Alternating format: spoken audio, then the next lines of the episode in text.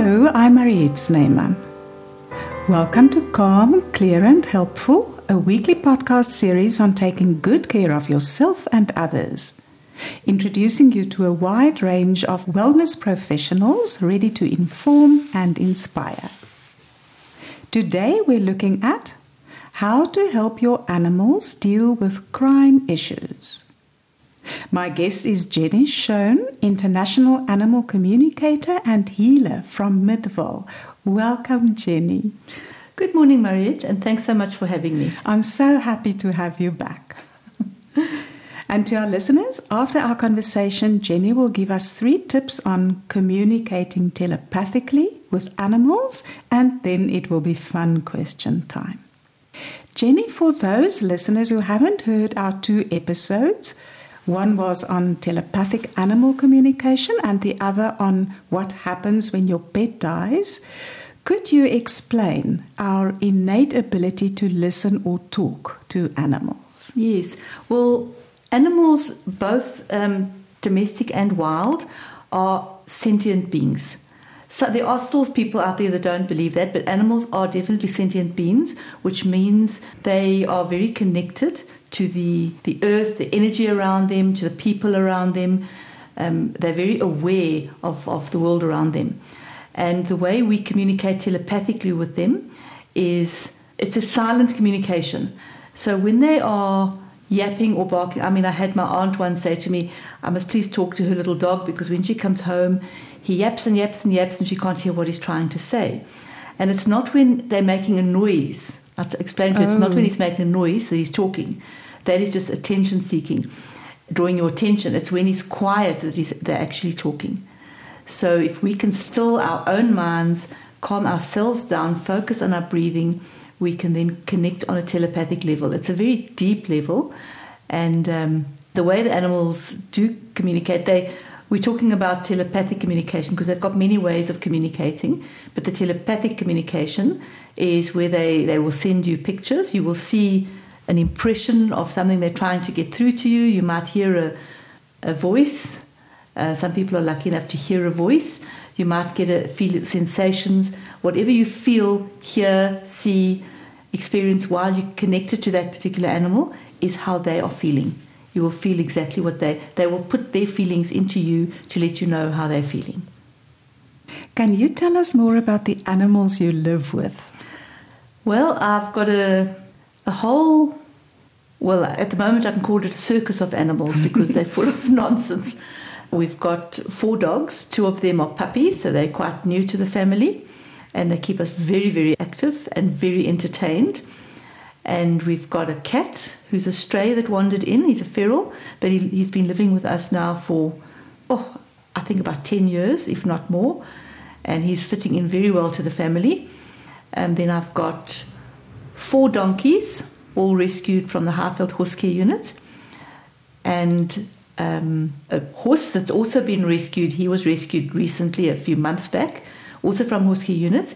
Then I've got a miniature horse and a miniature mule which really, for those that don't know, mule is a cross between a horse and a donkey. So I've got a miniature miniature mule and a miniature horse as well. So those are the animals in our family. And then I have got the occasional husband as well. He comes and goes. yeah, yeah. He always seems very happy to me when I see him. Yes. now, coming to our topic, Jenny, South Africans are no strangers to crime. Are you often asked to assist families with their pets when they've experienced crime episodes? I, I am, yes, actually, I am. And it's not an easy thing dealing with, with crime and with animals because the animals are so sensitive. And every single animal is uh, individual. So, just, just the same as with people, every person experiences a crime differently from somebody else. Not everybody reacts the same way to certain crimes that happen to them themselves, and the animals are exactly the same. In fact, the animals that we share our homes with take on all our stresses, our angers, our insecurities. So the more affected we are by something happening in our own home, the more affected they will become as well. I think that's rather a an important insight because it means that if there has been a crime episode, you should not only be concerned about your animals but do some self care as well. Absolutely. Um, I'd say there are things you can do to help the animals deal with it, and I'm sure we're going to be discussing that shortly. But it's very important to not forget about yourself. Take whatever measures you need to get yourself back in a stable situation for your animal's sake so that they can heal from, from the trauma that has just happened. It's a very difficult one because it's easy to talk for mm. somebody that's not directly involved. But if you are directly involved with, with a, a serious crime, it's not easy to, to push it out. And you shouldn't push it out. Yes. You should deal with it, focus on it, and clear it out of your system, not push it back, not mm. hide it. Mm. Because the animals, they don't only react to what they hear you saying or see you doing. They react to what they feel you feeling inside. So you can't hide something from an animal. They see the thought behind the thought. So if you try to be happy, you try to be relaxed, they're going to see behind that. They're mm. going to see through it. Mm. So that, that is what is difficult mm. when dealing with animals that have experienced crime. Now, as you've said, like your animals form a very integral part of your family. That is very yes, often the yes. case, that animal companions form an integral part of a family. In your book, Purrfect Voices, and that's purr, like, like a cat does, you said, We don't realize that our dogs and sometimes cats often feel responsible for allowing the perpetrators into our homes and not being able to prevent the theft or crime from happening. Could you elaborate? Yes, they absolutely do. And this is where I'm going to actually mention that it is so important to give your animals jobs. And a lot of people will give their dog, for instance, a job of protecting the home. And I feel I would never do that. I would never give that particular job to the dog simply because they will naturally protect the home. By giving them that job, if something happens and they haven't been able to protect it, that's when they feel guilty and that's when they feel bad and that can affect them. Um, so it's, it's very important to understand the depth of the, the feeling that they have and connection with the energy around them, which is the emotions they feel coming from their people, the emotions they feel coming from the environment. So it's very important to just remember that. Before we get back to our topic, what would an example be of a job that you could give to one of your animals? Um, well, you know, even even fish, even everything really has an awareness. So there is something you can give everybody. And what I normally like to give the dog the job of, if there's, for instance, two dogs in the family, I'll ask the one dog to help the other dog relax, feel safe, and be calm. That's their job. And then the other dog, I would help ask that particular dog to help the, the, the other dog maybe learn how to play, learn how to be more outgoing, depending on the personality of the actual dogs. Give them something that's that's not um, too much responsibility for them to handle. Yeah, yeah. And and the same for a cat. I mean, cats really, if they feel any serious stress happening in the home, they tend to run away and hide. But you can also ask the cat to send their energy to the whole situation to keep it peaceful and calm. Once once everything is over, you know, once the crime is over Yes. and the people have left, um, you know, you can give them a. Also, I focus on giving them a job that'll help them feel calm. Yes. Because in order for them to pass that feeling on, they have to feel it themselves Mm, mm. To be Yeah, able to pass it on. Very sensible. Thank mm-hmm. you. Getting back to to animals who feel responsible when perpetrators get into the home. Do you have a story along these I lines? I do. I've actually got two stories that I've marked down to, to mention this morning. And the first one was a young couple with kids. They had had a housebreaking. The housebreaking was probably about a week to two weeks before they contacted me. And their dog, um, the behavior of the dog had changed. The dog was now timid. It's easy for us to anticipate and say, oh, it's because it was stressed or it's because of this, because of that. But when I connected with the dog, the dog mentioned to me, because they said two people had broken in, the dog mentioned to me there were actually three people, and one was outside in the car, And what they'd done is they'd come in and they'd stolen a bicycle out of the garage. Now, they didn't give me any of this information. The dog gave me this information. So I passed that on to them and I said the dog was feeling guilty. And I, I then counseled the dog and explained it's not the, his responsibility. They are just happy that nothing happened to him. The bicycle can be replaced, whereas if something happened to him, he couldn't be replaced. So that already made him feel better. And when I gave the information to these people, they said yes, they, they did have a, a bicycle that was stolen out of the garage. So the dog was very aware, and the dog felt guilty for allowing these people to, to take the bicycle out and not preventing that from happening. So that is one easy case. The next one was a little bit more traumatic. Um, these people had a Maltese, I think it was a little Maltese, and a, a pit bull.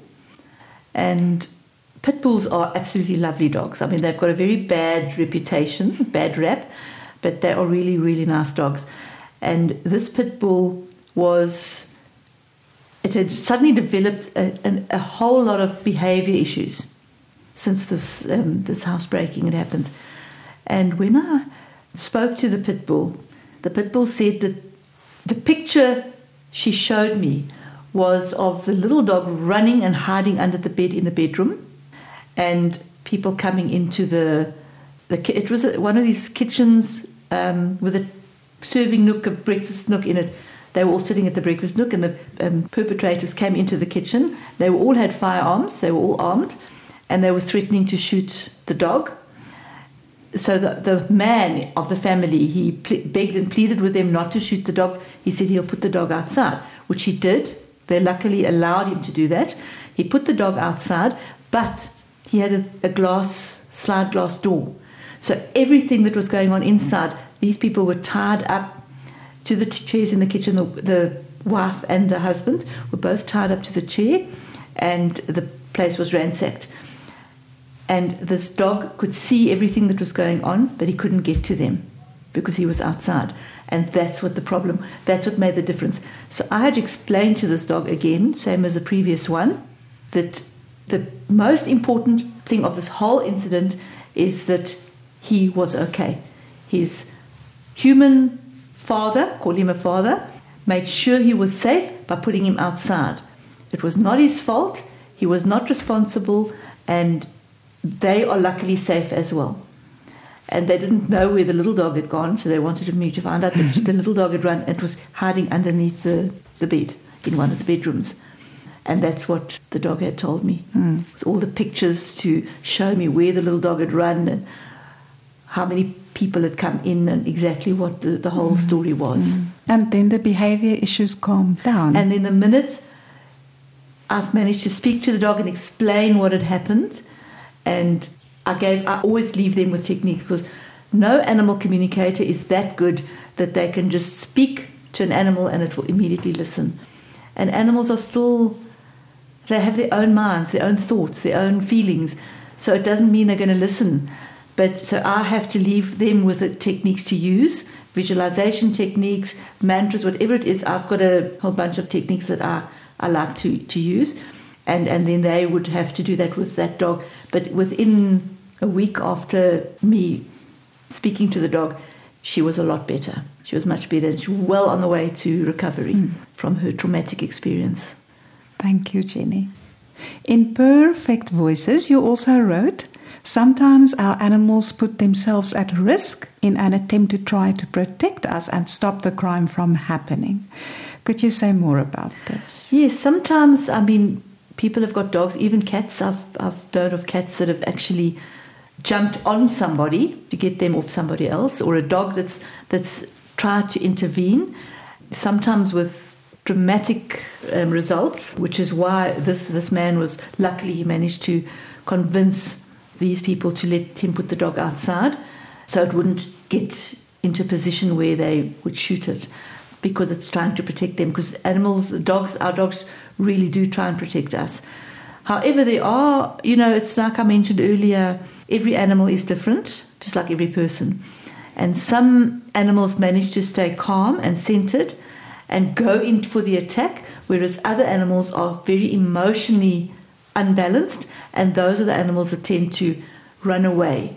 And it's not the attack they're running away from. It's the energy surrounding it, the anger, the the, the fear, all of those things that cause it to run away. And uh, these are animals that need to be really carefully worked with so that they don't feel bad afterwards mm. that they've abandoned ship, mm. as mm. you know, so to speak. You know that they did the right thing by getting out of the situation to let the people deal with whatever's going on on their own, the way that they could do the best. In your book, you explained that you often get information from animals regarding crime episodes that involve them. You've just told the story of the spit bull. Just told two, yes. Yes. I have got another story that um, this just shows you that when you're communicating on a telepathic level with animals, you don't get clear information. And whoever's doing the, communi- the communicator that's working with that particular animal has to then piece the information together. And the information comes through, whatever you get on the information is generally 100% accurate. Where we sometimes tend to make a mistake is in the interpretation, how we interpret, it, interpret that. And the story I'm going to mention here is a case of a young girl who was murdered.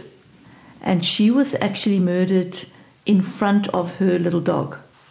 That's the information I got. That she was there with a the little dog and what she showed me, what she kept on showing me, was this, this young girl's boyfriend. So I had to then sift through all the information that I got from her, and I figured out it wasn't the boyfriend wasn't the one responsible for the murder because she shows a, a description of this person. So I could have gone with a description and said this is the one who caused yes. who, who murdered her, and it wasn't. That was the one that the little dog was thinking of that she wanted to be with oh. that would comfort her after having this whole very traumatic experience. Mm. Um, so it's it's just very, you know, you can't also go up to the police and say, "This is the, the culprit. This is the person you need to look for. This is the." Because I've also been given partial license plate numbers from dogs in the past. This is a partial license plate number. This is what the car looked like. You go to the police station and, and they'll say to you, Where did you get this info? And yes. you say, Well, the family dog told me. Yes. That's, no, that's not going to go down very well. so you've got to be also careful on that side. You can't, um, there's nothing can stand up in court working yeah. with an animal yeah. communicator. Yeah. But there could be helpful you, you information. Leads. You give leads um, to the people involved, and they can pass the leads on, and mm. then the, the, police are the ones who have to investigate because mm. mm. we're not um, detectives. Yes. I also read that you're careful never to re traumatize an animal when you ask them about the crime they experienced. Absolutely, because as mentioned previously, and the same goes for working with animals that come from shelters or abused, neglected rescue animals. In order for them to tell you about their past or what's happened to them or the crime that they've been involved with, they actually physically have to relive it. And sometimes that can be too traumatic. It can really be quite traumatic for them. So, what I do is I ask them, I tell them that they are special and I tell them that they are brilliant, and I'm just wanting to get a bit of information from them. They are safe. Let them know that 100% they are safe. Whatever they say here, the information is safe. Um, I'm not going to give it to anybody that is not going to be responsible with that information. And um, for, for them to be able to give you that information, they have to relive it. So they, this is really not very great to them. So what they do as a result, the way I handle it is I, I give them the option to tell me or not to tell me. And they will very often throw in little bits of snippets of certain things that have happened to them, either that crime incident or in their past history, little things, but not the whole story. Mm-hmm. And then I can piece together a picture from what they've what they've mm-hmm. given me mm-hmm. without putting any pressure on them. Yeah. So it's a respectful process. Yes, you've got to be very respectful, mm-hmm. and and very intuitive. You need to um, be very intuitive. You need to feel how mm-hmm. much that animal is going to be able to tell you. Mm-hmm. If asking this question is going to be too much for that animal, if you should rephrase the question. Sometimes just rephrasing it makes a big difference to the way they pick it up. It's a bit of a complicated, yes. complicated yes. thing, and this is why it's so important for us to, you know, we are all born intuitive. And we just create blockages as we get older. And it's just important for us all to open up that intuition so we can feel what's right, what's not right, what we should be saying, what we shouldn't be saying when we start communicating with the animals in this way. Yes, and that's why it's helpful to, to get trained in that. Yes, because a lot of it is second nature. We know it, but we just forget about it. Mm. And if somebody points it out to us, Mm. we say, Oh, I'd forgotten about that, or Oh, yes, I, I agree with that. And we suddenly start remembering um, certain things. Yes. But it t- does take some ti sometimes somebody to just point out, you know, Mm. do it like this or like this or like this or that type of thing. Mm. Yes. Criminals often drug animals before they attack. Have you had experience with this? I haven't personally had experience with this, but I do know that some of the things that they they use is like aerosol spray. They can spray it into the eyes of the animal, or they will poison them. And there's been a lot of that going on lately, where people's animals get poisoned. And what happens is they they poison the animals, and sometimes we get them to the vet in time, but a lot of times you can't because it's a very quick acting poison they use, and um, it's it's very traumatic and very tragic when this happens. But this is where I, I need to point out that it is so important, it's vital that our animals, particularly our dogs, sleep inside the house with us. Because there are still people, a lot of people I know, a lot of clients, that dogs are outside. Some dogs choose to be outside, but a lot of dogs sleep outside in kennels, and those are the easiest targets. Not that the ones inside can't also be targets, they can. So you've got to be very aware of noises, sounds, whatever you hear going on, be totally aware. And if an animal is part of the family by being in the home, being part of the family, they feel part of the family, that's where they become protective of the family. However, if they are out in the garden and you just go and see them every day and you give them food out there and you play with them once or twice or you just leave them in the garden all the time and they're not part of the family in the home, they will then protect themselves because they're not a close member of the family. Yes. They don't see themselves as that. So it's very important that our dogs sleep with us. And this is also important to to notice their behavior because a lot of their communication is in their behavior as well. And I can mention, I haven't put this down to talk about, but an incident I had with my huskies. Now, huskies are very silent animals. They, they do make a lot of noise, they sing a lot and they do that, but they're very silent. And they will literally welcome anybody into the home. Anyone, come, take what you want, go, do what you want. You know, they're very sociable animals. And it's a husky that I had, the one that's on the cover of my first book, Pause and Listen, Riff Raff. He was sleeping upstairs in the bedroom with me, and the other dogs were up there as well. And one night, I just felt him move.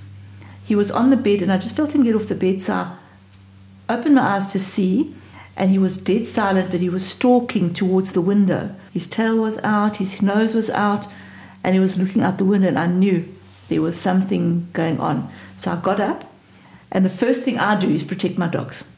Close the door so they stay in the bedroom with me. So they're not that I don't want the, any of my dogs to protect me by running after anybody that's in the house, in case they're armed. And I looked out the window, and there was a shape under the window of the lounge just below the bedroom, and it looked to me like a, a pot plant, but I don't remember putting a pot plant there. So I stuck my head out the window and I shouted. I said, "Hey, what are you doing?" and three people jumped out of the window. They'd been in the house, Oh, in the lounge, just below where I was. They jumped out and went running down. My whole fence was cut open. Um, the TV was gone. They'd, they'd, they'd been in the house. And Riff Raff alerted me, but silently. So it's important not to wait for the dogs to bark or make a noise. We often say to them, Why didn't you tell me this? Why didn't you tell me that? And they did, meantime, but we just didn't notice mm. it. We didn't recognize what they were telling us. So it's very important to be in tune with your animals Yes. so you, you can identify if there's a change in their behavior, if you know, if there's something not right mm. at that moment. Mm. and that also ties with going back to when animals are drugged or poisoned. So you must be very alert when there has been a crime episode to see if your dogs look normal. or your other animals? The trouble is when they do the poisoning, they use something called two step, which literally means the dog takes two step and then it collapses. Sure. So there's very little time. But if you notice any abnormality, any vomiting or anything like that, there are things you can you can give the dog to just clear the poison out of the system while you get it to the vet. But it's very important to get it to the vet as soon as possible, urgently. When an animal has been poisoned, for instance, I suppose you can also help the, the owners Yes. uh, work with, with Yes. that grief. Yes, and also one of the things, you know, there's no real, no such thing as death. Death does not exist. When an animal or even a person dies, they they just shedding their physical body and they're moving into a different dimension. So a lot of what I do is communicating with the the soul of the animal that has passed on. It's not even for me, it doesn't um, make me feel happy that I can do this, or doesn't make me feel happy that I can talk to this animal or that animal. You still got the desperate feeling of, you know, that you, you're helpless and you want your, your dog back with you. But it is something, it just gives you a little bit of comfort knowing that they are still with you in the, in the soul form. Yes. Yes, I know you also love your animals very much. And in fact, it was one of your animals that got you on the road to your telepathic communication. Yes, yes. Would you like to tell that story? It was a little Jack Russell that I had. Her name was Smurfy, and she came into my life. She, in fact, I had her mother, and then I had her and her brother were born from her mother. I don't believe in breeding, but they were born before I took the mother in to have her spayed. And Smurfy became my absolute soulmate, and it's not because she's any. I love her more than any of the other animals. I love all the animals equally, but there was just something a little bit different about her, and she was my absolute soulmate. And it was oh, a long time ago. It was on Good Friday, three o'clock in the morning. I woke up. She she had collapsed. So I phoned a vet up the road, not my usual vet, and I organised. He came with his, his in his pajamas. I rushed her into the surgery. He took her straight in, and they couldn't they couldn't save her. She'd had cancer, which I was not aware of, and her her stomach had basically ruptured, and she'd passed away at the vet's rooms, and I was absolutely heartbroken. I literally couldn't get out of couldn't get out of my bedroom for four months. And eventually, my parents came to, to look after me because my husband was working in the Middle East. And they came to look after me. And after four months, I lay in bed thinking, I can't just die. It's what I wanted to do. I lay there and I thought, I've got other animals. I've got Smurfy's brother. I've got her her mother. And horses. I've got horses. I've got other animals. They need me. So I've got to pull myself together. But I didn't know where to start. I didn't know how to go about this. And a friend of mine came to me and said, Would I consider going to for a psychic reading? Now, I'd never ever considered doing psychic readings in the past. I believe your power is your power. Don't give it to somebody else to tell you what's going on in your life. But um, out, out of desperation, I made an appointment and I went to this lady a week later and I sat with her. I didn't tell her anything about what had happened. And an hour and a half later, we were sort of wrapping it up. And I thought, you know, there are a lot of things she said made sense, but nothing was earth shattering until I got up to leave. And she said, By the way, who's this little black and white dog that's sitting at my ankle? And the more I talk, the louder she barks. And that was Smurfy. And that put a light on, and that is she her sacrifice is what got me on this path today, which which has put me on the path of, of healing, of helping others dealing with with the same sort of traumatic experiences. So I can I'm always thankful to her for, for doing that. Although I would have rather chose you know, this is the other thing is when you have um, an awakening like that, I call it like an awakening, it doesn't come through an easy experience. Yes. It takes a dramatic experience to to make you snap out of your monotonous life and wake up and start thinking, oh, you know, a change needs to happen. And that is what Smooth, Smoothie's passing did for me. It mm-hmm. woke me up, made me realize that I had these telepathic abilities and made me investigate further till eventually uh, I, I then came onto this path that I'm on now. Yes, Yeah. yes. I love hearing that story because it is sad, but it's also so inspirational. Yes, yes. Now, an important question how can owners help their pets process any trauma due to crime episodes? It's a difficult one because you're dealing here not only with the the animals and what they're feeling, but yours, your the people and what they're feeling, the humans in the family.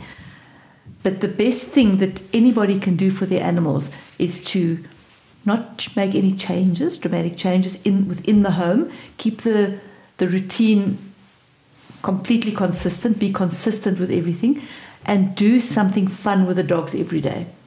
So it's not so easy when you are dying inside, but take them for a walk. Be as calm as possible with the with the, the animals and, and just keep a little spark of fun um, in the home so that they can help to deal with the stress. I've also got a, a mantra that I use, and what it is is it's very, very helpful with insecure animals, animals that have suddenly started biting through fear or you know fear biters or aggressive animals. There's a reason why they've become aggressive. But especially in a crime situation there's a lot of anger a lot of fear a lot of insecurity. So this helps all of that where somebody would sit next to their dog or stand if they if, if it's a horse for instance but we're talking about dogs now so they'd sit next to their dog and stroke from the head down the body and off the tail as if they're sweeping it out of the dog. And each time they do it, they do it three times, and each time they do it, they say, I release my anger and calm my mind. I release my anger and calm my mind three times. Repeat it. And do it, you can do it more often than once a day, but if they do it at least once a day for a minimum of 10 days, then they can give it a break for a few days, and then if they need to, they can repeat the, the process again. But that helps the animals process some of the blockages from certain because they develop blockages just the same as we do from certain experiences. It helps to clear those blockages out of their system without them having to talk about it in other mm. words. Mm. It's like you know we would go to a thera- therapy session to help clear it out of our system mm. And this is somewhere that you can clear it out of their system without them doing anything Thank you, Jenny. Yeah. I'll, I'll mention the mantra in the podcast notes, but it's easy to Yes, remember. I release my anger and And clear calm- and calm my my mind. mind. Calm my Yeah. mind. Do you have any more stories that illustrate how domestic animals may experience crime? You know, can I mention the difference of the energy um, in the different provinces? Yes. Because animals are so connected to the energy, the earth energy, our energy, the energy of the environment. And what I found fascinating was when I would travel quite a bit to do workshops and consult with animals and so on, I would go to sometimes Durban, Plettenberg Bay, Cape Town, Namibia, all these different places. And every different place I went to, different town or different province, the animals were different because the energy in that province is different. So when you're working with an animal in Johannesburg, we, uh, there are a lot of areas that have got high crime rates, but we focus now on Johannesburg because that's where we basically are based right now. The animals in Johannesburg are very busy animals, very stressed animals, very easily angered, easily upset, easily quite emotional. And it's very different to an animal that you would meet down at the coast. And I believe it's because of the atmosphere, the energy surrounding them, that whole environment they're in is different. And that's what makes them react differently. So our animals are so much more uptight. You'll get a lot more, for instance, vicious dogs in the Johannesburg area that you will get, for instance, in Plettenberg Bay. You know, they, it's, it's like people. I mean, we, we, we go and visit Cape Town, and the people in Cape Town are so different to the people Yes. here. They're so laid back. Time means nothing to them. They just go with the flow. Whereas here, we, we, we're against the clock all the time, you know. Mm, and our are. animals are same as a result, Mm. picking up our energies. That is fascinating. Yeah. So it's strange, but it's. It, I found it fascinating when I Mm. looked into it, Mm. you know, to Mm. see exactly what was going on, and it just made a lot of sense. Mm. So the animals respond to the energy, and humans also respond to the energy, yes, whether absolutely. we know it or not. Yes, yes, exactly.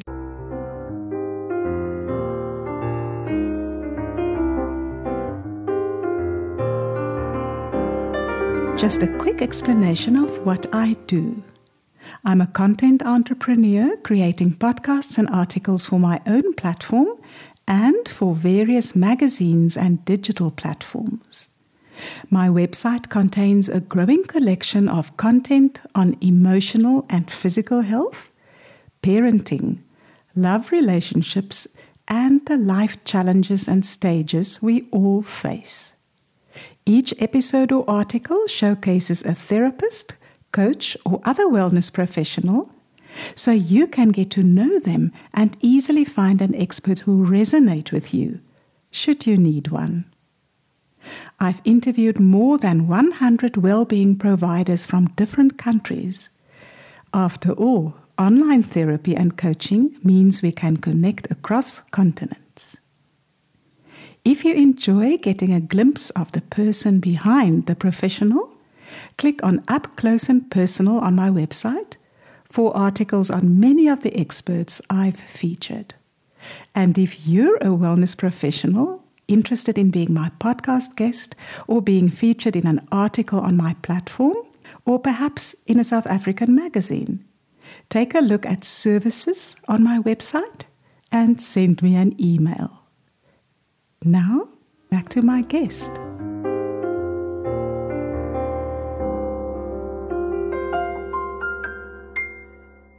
Now we're coming to missing animals. I know you've assisted many owners in finding missing animals. You also write about that.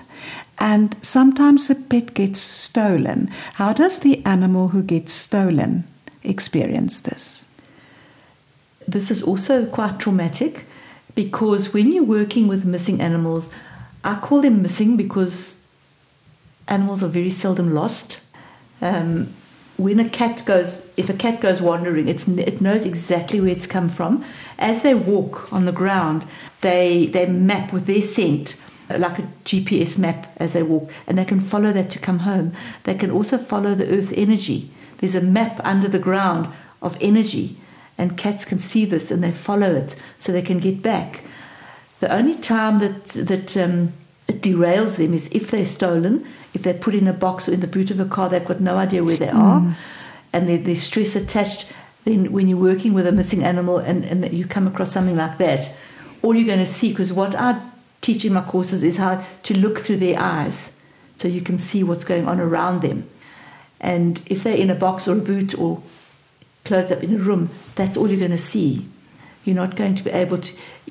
People still have the misconception that we'll give them an address or a phone number or a person's name or an exact location. And it doesn't work like that. Even with the animals that are not stolen, they move. They don't sit still. So you might find, you might get information, sort of landmarks to look out for, not exact spot in certain area or smells, you know, like a, a specific plant that might be growing in that area to give you an idea, idea of where to, to look. But half an hour later, it might have moved on, mm. that hmm. animal. So it's a very di- difficult situation when you're dealing with missing animals. But there is um, a story of, of a lady that was helping me with the missing animals. She asked me to help because she said a client of hers, husky, Siberian husky, had been stolen. And she, they couldn't find it, didn't know where it was. And she said she's been working with this dog for quite a while now. And is it possible for a dog that's got blue eyes, when she communicates with it on a telepathic level, that it's got changes the color of the eyes. I said, no, it's impossible. If it's got blue eyes, it's got blue eyes. If connecting with the dog with brown eyes, she's connecting with a different dog. It's not the same dog. So I said to her, give me the photograph so that I can see what I can find. And what, what it turned out to be was there was a syndicate. I saw a whole lot of Siberian Huskies, all in a, in a smallish room, in a sort of very scruffy area in Cape Town. It wasn't even in Johannesburg, it was in Cape Town. And it was a syndicate that had been going around stealing, stealing huskies. So I, I gave them the information and I said, it's not just the one, there are other dogs involved as well.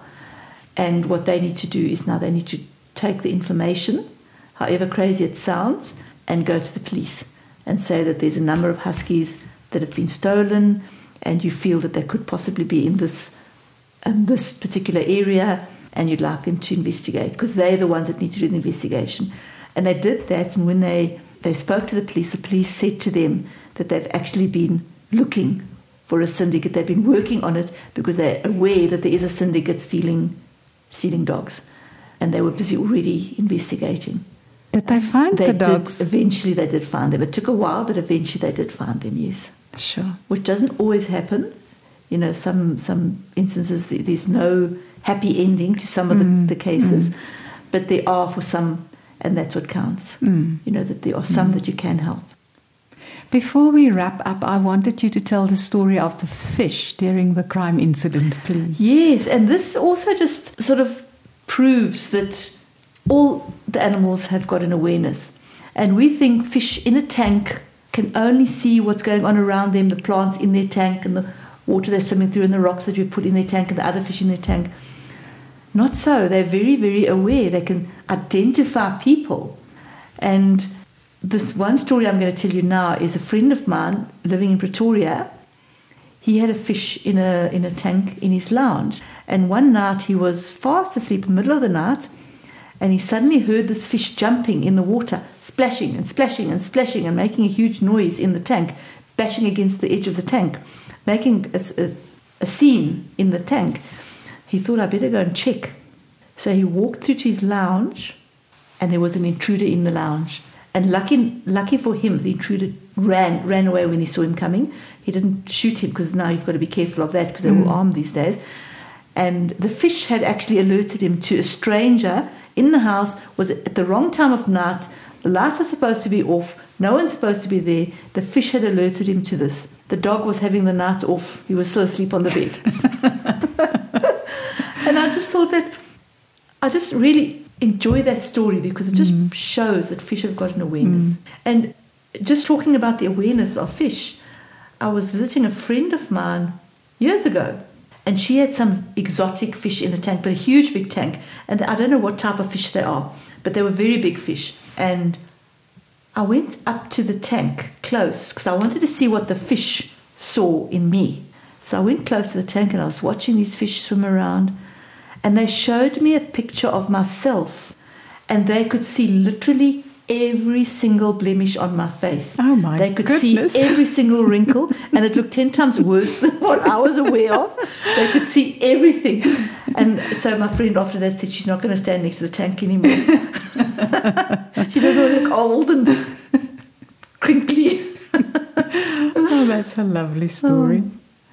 Jenny, could you tell us about the courses you offer? Yes, uh, the courses in telepathic communication I offer the, the level one, which is the introduction to telepathic communication, which explains how animals communicate on a telepathic level. We're not talking about body language, but on a telepathic level with each other, and how we can open our own channels that have, we've shut off, how we can clear our blockages, open our intuition so that we can connect with them on the same level. The second one, I focus a lot on doing um, working with missing animals, all the techniques we use of how to guide the animals home on their own, how to locate the area that they are in, how to use the energy um, working with missing animals, how to even tell whether they've potentially passed on if they've had an accident or if they're still out there. You know, we, we've got that in the second level. Together with that, in that level, I also teach um, intuitive medical body scan, where you can literally look almost like looking at an x-ray looking at the animal seeing inside looking for any abnormalities. But we're not vets so we can't diagnose. But we can see potential issues and then we can take the, the animal to the vet and say look can you just check this or can you just check that for me? The vet has to have the final say there. But we can lead them into the, the right direction. And then um, the third one is a master's course where you can put all your telepathic experience together and, and go to a much deeper level, understanding the energy, the way the energy works, the way the aura works around the animals around us, how they're affected by our aura, how our aura changes depending on our thoughts, how their aura changes on, depending on their thoughts, um, the chakras, which are the energy centers within the body, how ours differ from the animals. They've got two extra chakras that we don't have. Oh. Um, you know, that, that type of thing. So we go very deep onto the energy side of, of working with animals and the healing, which is what you're going to need when you start working on the energy on that le- level to have a better understanding of how to heal. Because um, not all animals, as difficult as this is to understand, not all animals want to be healed.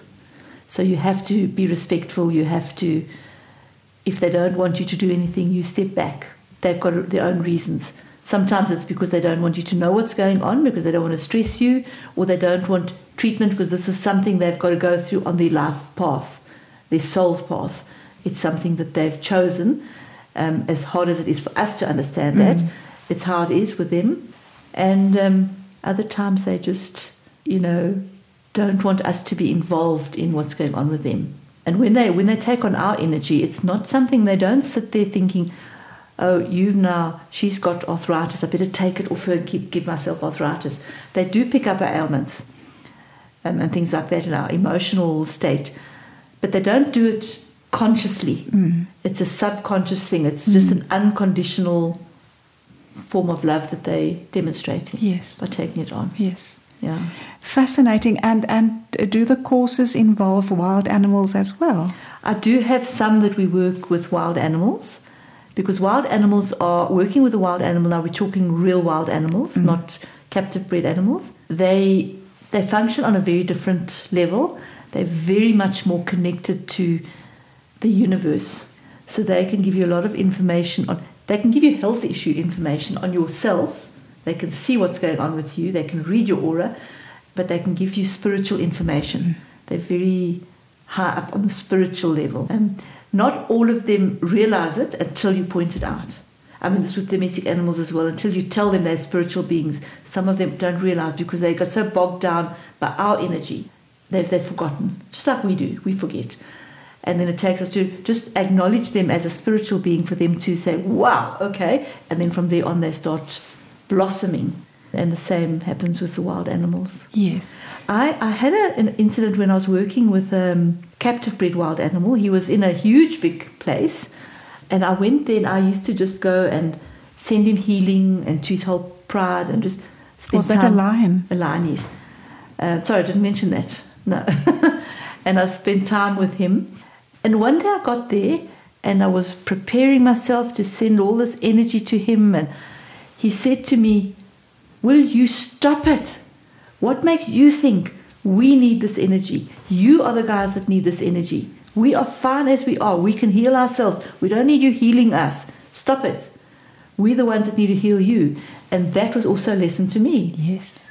get the permission first, always, obviously, mm, mm. and also the, the the human race is the one that needs the mm, the healing, not the animals. There are animals that do need it, yes, absolutely, but most of our healing can come from the from it's particularly the wild animals mm. around us, mm. the birds in our garden, the the frogs, the lizards. You know, all of those animals can can create healing for us. We've just got to recognize it and ask mm. for it.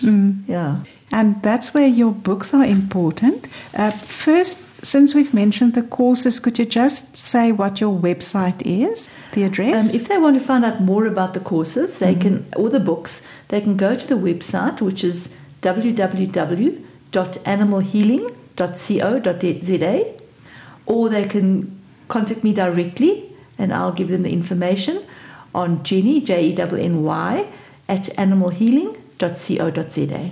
Thank you. And I will connect that link to the podcast, the link to the address of your website. Yes, thank you. And now you must tell us more about the books, please. The books about I mean what the books why, just the two books, The Purrfect Voices. Okay, the purrfect voices. Well, the pause and listen to the voices of the animals was the first book I wrote, and that's got a lot of experiences and techniques and meditations in it. Um, things that I've done that have helped me develop my my abilities, and stories, messages from certain animals, from horses, from cats, from dogs, from some wild animals as well.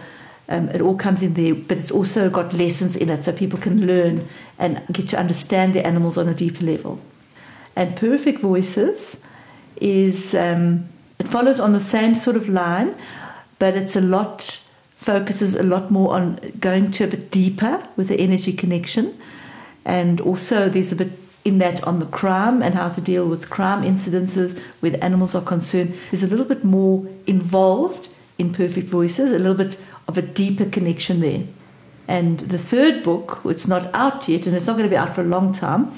I am busy putting together information on working telepathically with wild animals. Mm. So that one's going to be focusing on just the wild animals and the wild animal connection and the, the spiritual connection of the animals and so on, but on the wild side. Yeah, yes. we're waiting for that one. Could you please give your three tips on communicating telepathically with animals. Okay. Now, the first and most important thing I would say was to keep your mind calm. Because if your mind is busy when you're trying to work with an animal, firstly, you're going to confuse them because they pick up your thoughts, and secondly, you're not going to hear anything they've got to say. So, the first thing I could say is your mind needs to be calm, and the way you can calm it is by focusing on your breathing. Because you've got to give your left brain something to do so your right brain can focus on your intuition. And your breathing's a good one, just counting your breath in and out slowly, and that gets your calms you, you down so that you can then receive the messages from the animals. The second tip would be you need very clear intentions. You need to know what you're wanting to ask. You need to know exactly what the question is. Don't ask a sort of question that's sort of up in the air. It could be this or it could be that. It needs to be specific and needs to be absolutely consistent. You need to be clear of what you wanting what you're wanting to get from the animal without in, influencing the animal to give you the information that you're looking for. You've just got to be clear in your intentions, and you need to be completely respectful. If you don't respect the answers you get, then you'll only do that once, and then your animal will, will close up next time because they can feel if you respect them. Mm-hmm. And what I what I like to do here is I always say if you're working with only dogs or only cats or only horses, you, you're blocking yourself. You need to learn as much as possible as you can about all animals. About I see. Wild animals, about the lion as opposed to the elephant, and about the dog and the cat and the horse. Learn as much as you can about their own their behavior, because the more you know about them, the more it shows that you respect. Yes. The respect mm. you're showing them, and the more information you'll receive. Mm if you know nothing about dogs, you're not going to get as much information as you would if you if you've got a well of information regarding dogs. Mm-hmm. And it just shows respect if you can mm-hmm. spend the time to get to know something about a lot of different animals. That will just also come across as mm-hmm. respect. Mm-hmm. And the animals, obviously, you know, we say that to people all the time. We don't think to do it to animals, but respect creates respect. So if you respect the dogs in your family or the cat. That also means respect that the cats maybe don't want to be cuddled or fiddled with, they want to be left alone, or respect the dog for whatever it's doing. I mean, as long as it's not going to get into trouble or into, yes. into you yes. know into dangerous situation, respect that it's a dog. It has got dog behaviors, and some of them you must just sort of close your eyes to, but respect it. Then the dog will respect you in return. Yeah. yeah. You once said that you should treat animals like you treat very intelligent children. Absolutely, yes, yes, yeah. Thank you, Jenny. May I ask you a fun question? Yes, you may. I don't know if I can answer it, but I'm yes. going to try. Let's see. If you could be a character in any fairy tale, any fairy tale, which character would you like to be? I don't know if this is classed as a fairy tale, but the first thing pops to my mind. I would like to be. I don't know. I think Donkey in the in the series. Um, what was that series called? Um, it's not Winnie the Pooh you're thinking of not Winnie the Pooh. The there was another series with a, with a donkey was involved in the series. Or you could say Eeyore, but donkey. You know that big, big grey donkey. because I just love donkeys and their, their energy, and it's just Yeah. it would I- be fun to be a donkey. yes, I don't know anybody else who has a donkey. Could you tell us a little about the energy? Well, donkeys are thought to be stubborn. They're not stubborn, I've discovered. They just choose not to do certain things. but they've got a very light energy. They're very naughty, but they're very playful. So I had three of my donkeys were quite overweight because donkeys put on weight very quickly just through grazing. And I decided I was going to exercise them. I was going to let them run around my lunging ring that I trained the horse in. But I put them all three together and I tried to get them herding around here so they could run around a little bit. And jeez, I got all the exercise and they were sitting there looking at me, what are you doing? And I was puffing and panting. So what I did in exchange, as a, as a better way of exercising them, was I put a whole lot of toys out. I put a cone, one of those plastic cones, a big blue one out. I put a soccer ball. I put a squeaky toy. I put a teddy bear. I put some tennis balls. I put various things out. A, a chew to one of the dog's rope toys. I just put those all out in the arena where they, they run around all day and they can play on their own and that just encourages them to play because they play mm. and that gives them exercise playing with each other gives them exercise mm. so i don't have to kill myself in order to get them thinner That's a very good solution. Yeah, thank you, Jenny, for your insight. I so enjoy talking to you Oh, thanks so much for having me. hearing Yeah. all of this, and and I really hope it will help people who who experience crime episodes. God forbid. But if it does happen, that they will know what to do with their with their animals. yes Yeah. yes Thank you. yes i'm hoping so thank you And to our listeners, it was good of you to join us. I'd love you to subscribe to this podcast series and rate it where you download your podcasts. If this episode inspired you, please share it with someone you care about.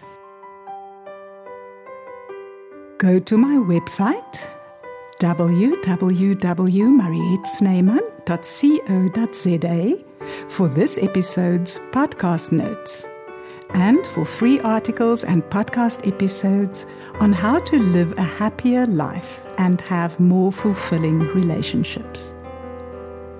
To follow me on Facebook, just search for Mariette Snyman, journalist.